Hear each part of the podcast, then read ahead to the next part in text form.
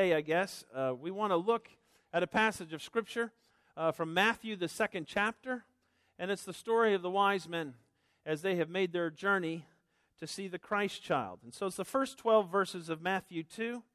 Uh, let me read that for you.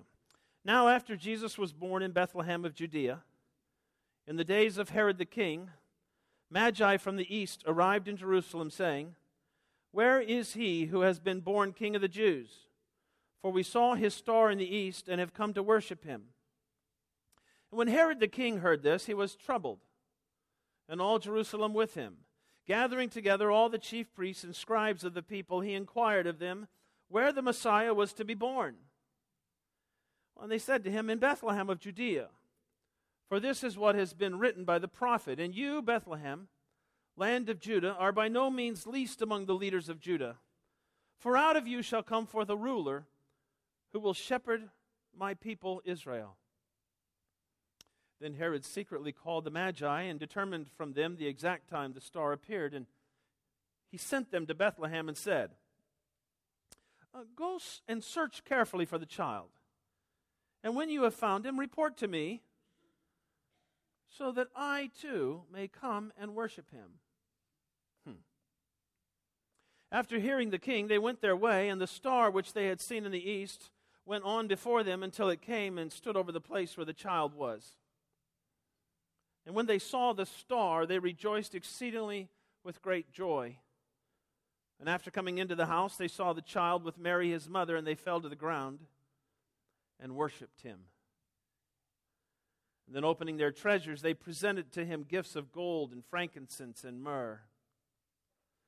And having been warned by God in a dream not to return to Herod, the Magi left for their own country by another way. You know, when I read the story of the wise men, if I'm very honest with you, I end up with more questions than answers.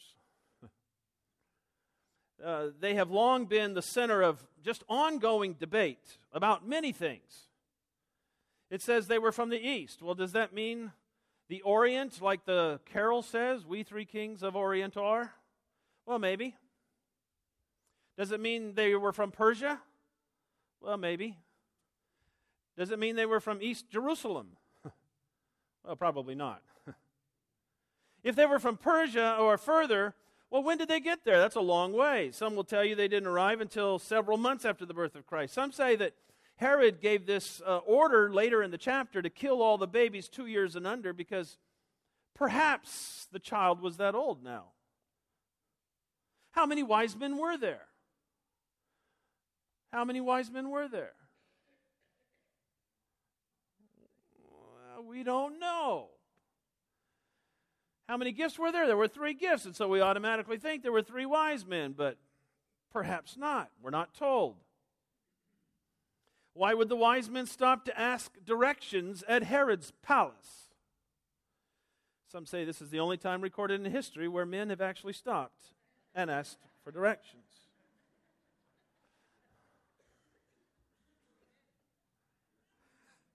Couldn't pass it up.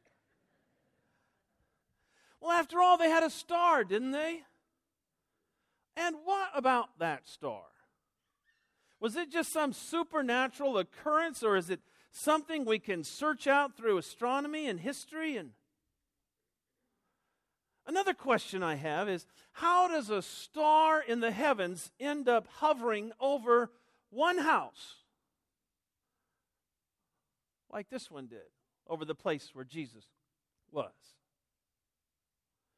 Uh, those are the those are just some questions about the wise men that many have been speculating on throughout the centuries. And well, let me take it a step further. There's a lot of other questions about the birth of Christ. Scripture tells us that he was born in Bethlehem during a census instituted by Caesar Augustus. It tells us that his parents were Mary and Joseph. We know that Mary conceived the child by the Holy Spirit. We know the shepherds came to visit, and there were angels involved in almost every part of the story. But when did it happen? What season of the year did it happen? that's caused so much speculation over the years. Well, let me ask you, when do you think Jesus was born? What season of the year do you think Jesus was born? Some of you are going, You're not going to tell me it's not December 25th, are you? Well, Zacharias, the father of John the Baptist, was a priest who served on a known schedule. And from that, people have traced the conception of John the Baptist, and we know that Jesus was conceived six months later. So, based on all of that evidence, many speculate that John was born in the spring of the year around Passover, and Jesus was born in the fall of the year around the Feast of Tabernacles. Now, personally, I think that would be really cool if it were true. You know, the Passover, which we do a Seder here at Grace every year, the Passover always has this place setting for who? Elijah.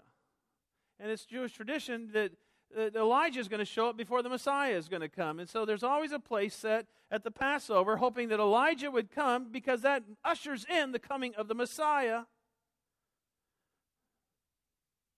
And not only that, but six months after the Passover is the Feast of Tabernacles, which is the hugest celebration in the Jewish calendar. It's a celebration of God coming to tabernacle, tent, to abide, to be, and live among his people. Now, there couldn't be a better symbol of the Messiah than this feast. Some people say the shepherds would not have been out in the field watching their flocks by night in the middle of winter. But at the end of the day, we just don't know. We just don't know what time of the year Jesus was born. You know, it makes me wonder maybe God doesn't want us to know. After all, God has revealed so many things to people who we find recorded in Scripture. I mean, I mean, who was that creation to write all that down? Nobody. And yet God chose to reveal a lot of detail about creation to Moses and God gave his people explicit details as to the timing of their feasts and how to set them up and everything and but when it comes to the birth of Christ all the people involved here chose to record just a scant amount of information couldn't God have taken the initiative and revealed to someone somewhere the answers to our Christmas questions? but he's chosen not to. And there's a reason God chose to bring his son into the world in obscurity, without fanfare, without notice, and in many ways without a whole lot recorded about it. There's a reason for that. He didn't want us wrapped up in all of that. He didn't want us distracted from the central theme of the advent and the incarnation of God to live among us. It wasn't about all the questions that I've raised. It was about God leaving heaven, humbling himself, to enter a world of sinners and to be bruised and to be beaten by our world. And it was about God giving his only Son to die on a cross to win our souls so that we can be reconciled to our Father in heaven. And so I make this point the birth of Jesus was purposefully obscure. It was God's intention for it to be humble to be quiet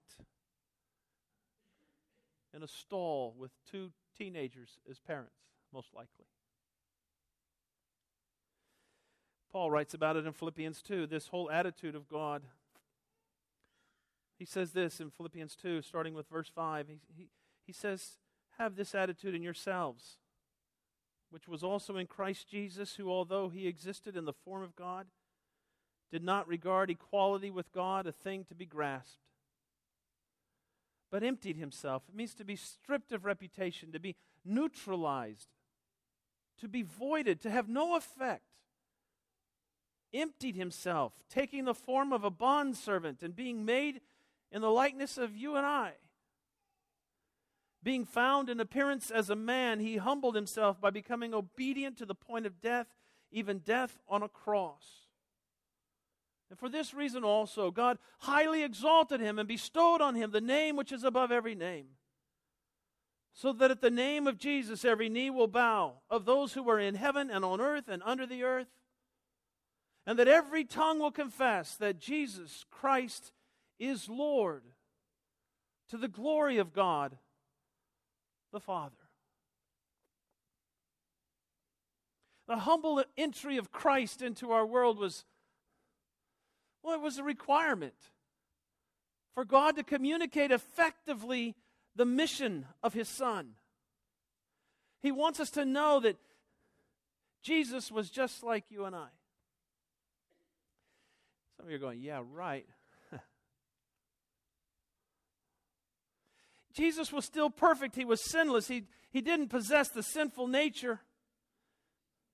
But I want you to know that Jesus laid aside his power in order to make himself completely dependent upon his Father.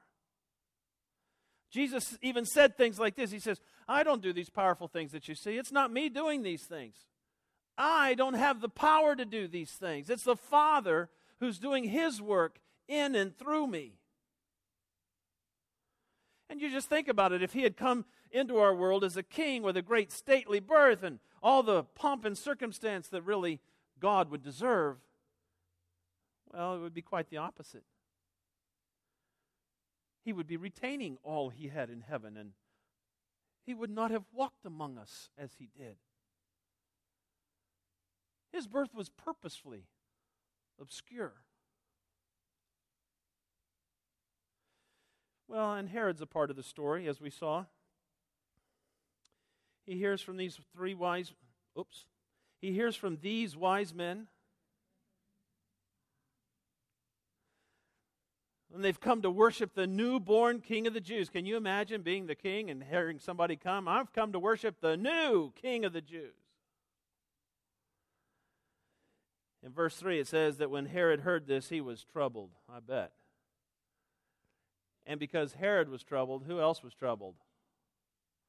It says, all of Jerusalem was troubled. It means to be stirred or agitated, kind of like roiling or boiling water. And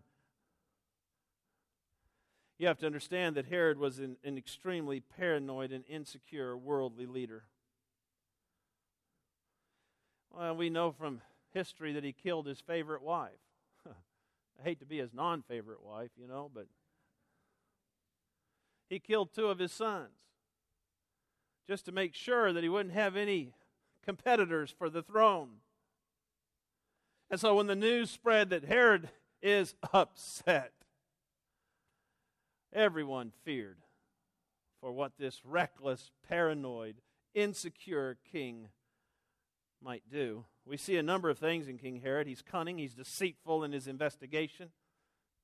He found out at exactly what time this star had appeared. Okay, you tell me exactly when it appeared. And he asked the wise men, Okay, wise men, you go ahead and search for that holy child and let, let me know when you find him. Because why? I would like to go and worship him too. Uh huh. He was trying to save his own skin, and he's going to do whatever possible, whatever means are available to him to hold on to power. So I ask you, could this statement be true? The more powerful people become, the more God is a threat. The more powerful people become in worldly power, the more God and, by extension, followers of Christ become a threat.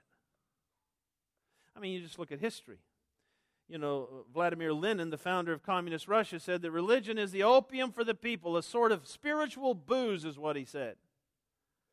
He said that every religious idea, every idea of God, even flirting with the idea of God, is unutterable vileness.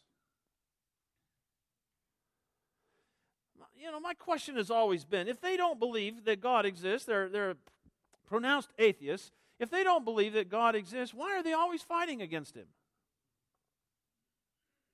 Why are they always taking him on?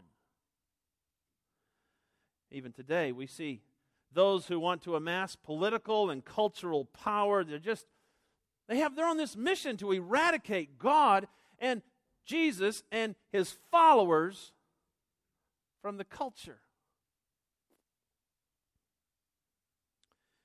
And so the second point I make is that the birth of Jesus was a threat to powerful people. And what I mean by powerful people, hear me out, is that people who have amassed political, cultural, worldly power, where they want and seek more and more control. He's still a threat to the power hungry. And people who are followers of Christ have forsaken the world and all that it has to offer. And to followers of Jesus, we're so committed to Him and we love Him so much and we worship Him and He's our life so much that He always is going to come before the state, right? Right? he is always going to come before the state. And that makes the followers of Christ somewhat dangerous to the worldly who seek and desire power. So, this birth is a threat to powerful people. And as I read in Matthew 2, you might have picked up on a common theme that keeps inserting itself into that passage and throughout the Christmas story. I'll give you a few choice phrases. Verse 2 said, The wise men, they say that we have come to worship him. Verse 8, Herod even lies and says, Well, I want to worship him. In verse 10, it says, the, men, the wise men found the place where Jesus was, and they rejoiced exceedingly with great joy. And verse 11 says that when the wise men finally found Jesus and they entered the house, what did they do? They fell to the ground and they worshiped him. You see a theme? If you include the Christmas passage from Luke, you get these phrases. Suddenly there appeared with the angel a multitude of the heavenly host, praising God and saying, Glory to God in the highest, and on earth peace among men with whom he is pleased. It says, After the shepherds came and visited, and they went back glorifying and praising God for all that he, they had heard and seen. So the third point is this the birth of Jesus provoked worship. It provokes worship today. And the most appropriate thing that you could do at Christmas is not put up a tree or drink eggnog. By the way, does anybody really like eggnog? Mmm, just can't do that. It's not putting lights on your house. It's not going to the mall. It's not even exchanging gifts or eating ham or turkey or whatever your family eats. The most appropriate thing that we could do at Christmas time is worship Jesus, the newborn king. You know, it's impossible. When you look at the story, you see how it all came about. It's impossible to imagine how people could just ever become ho hum with worshiping Jesus. I mean, think about a ho hum Christ follower surrounded by the events of the birth. Yeah, I see him. Beautiful baby, I know. Oh, he's come to change the world. Big deal. And what about all those angels in the sky? They are just so loud. And those wise men, what do they think they're doing with those expensive gifts? What a waste. What is a baby going to do with myrrh after all? That's what you embalm people with. What are we saying here? I mean, can you even imagine being ho hum with worship when you are aware of what this birth not only means to the world, but what it means to you? I mean, understand the scene. The wise men, it says, they prostrated themselves on the ground when they saw the baby Jesus, face down. And you got to think about that scene. Uh, these wise men were thought to be men of wealth, great stature and reputation, perhaps kings or priests, perhaps royalty. They come in with these royal robes and they have these expensive gifts of gold and frankincense and myrrh, and they're probably coming into a home fit for a peasant. And in this peasant home, there is this baby. Can you imagine the scene and these royal men before this humble positioning child fall to their faces. I just find the picture startling. One of the greatest expressions of humility. They understand who he is. They know he's a king. They see him for who he is, and they see them for who they are, and that means they must be bowed before him in worship. You can't worship without humility, you know that.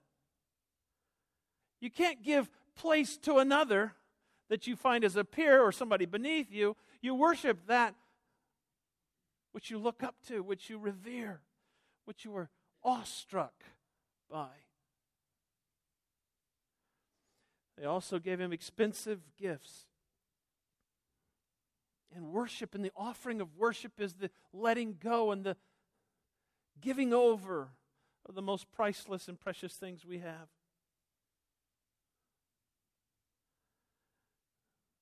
So, the question I would ask is Has Christmas become ho hum to you? I mean, every year it's the same old thing, right? You sing the same songs, you put up the same tree in some cases. You try to find gifts for everyone, and isn't it exhausting? You always have that one on the last day where you're just walking down and something in the middle island display. Okay, I'll take that.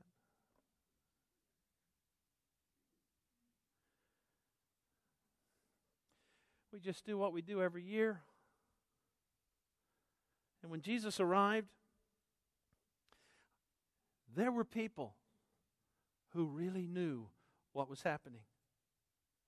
There were people who really knew what this all meant, and their hearts exploded with worship and praise. They knew it was the Messiah in the flesh. He was full of grace, he was full of truth. They knew that it was the Messiah who had come to show them what God was like and who God was. They knew it was the Messiah who would be offered as a sacrifice for their life. They knew it was the Messiah that would win back what had been lost by the sin of Adam and Eve in the garden. Those who knew that this was the Messiah responded with one response, and that was worship and praise.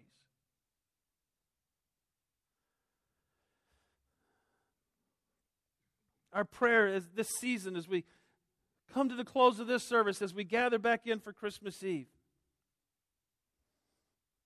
our prayer is to be a people of worship, a people who understand worship, a people who respond to the wonderful things that God has given to us through the incarnation of His Son in unabashed worship. Isaiah 53 5. The mission of Christ. It says, But he was pierced for our transgressions, and he, Jesus, was crushed for our iniquities. The punishment that brought us peace was on him. by his wounds, we are healed. He is our peace, He is healing.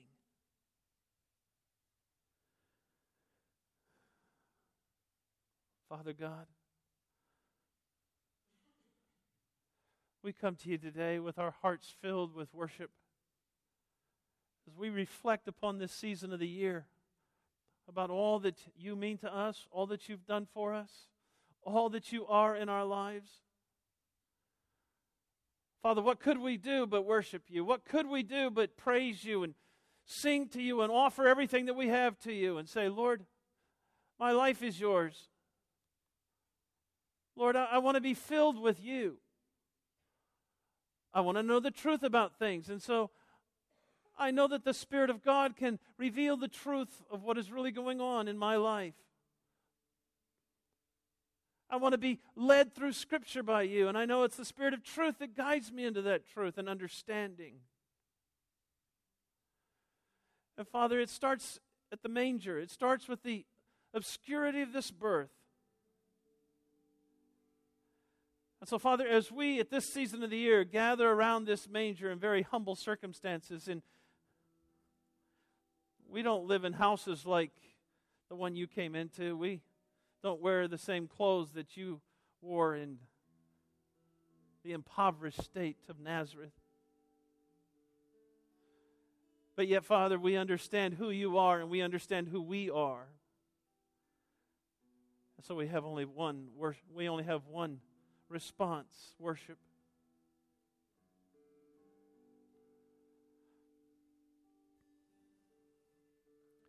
Father, hear our, hear our prayer to you today. Receive our worship.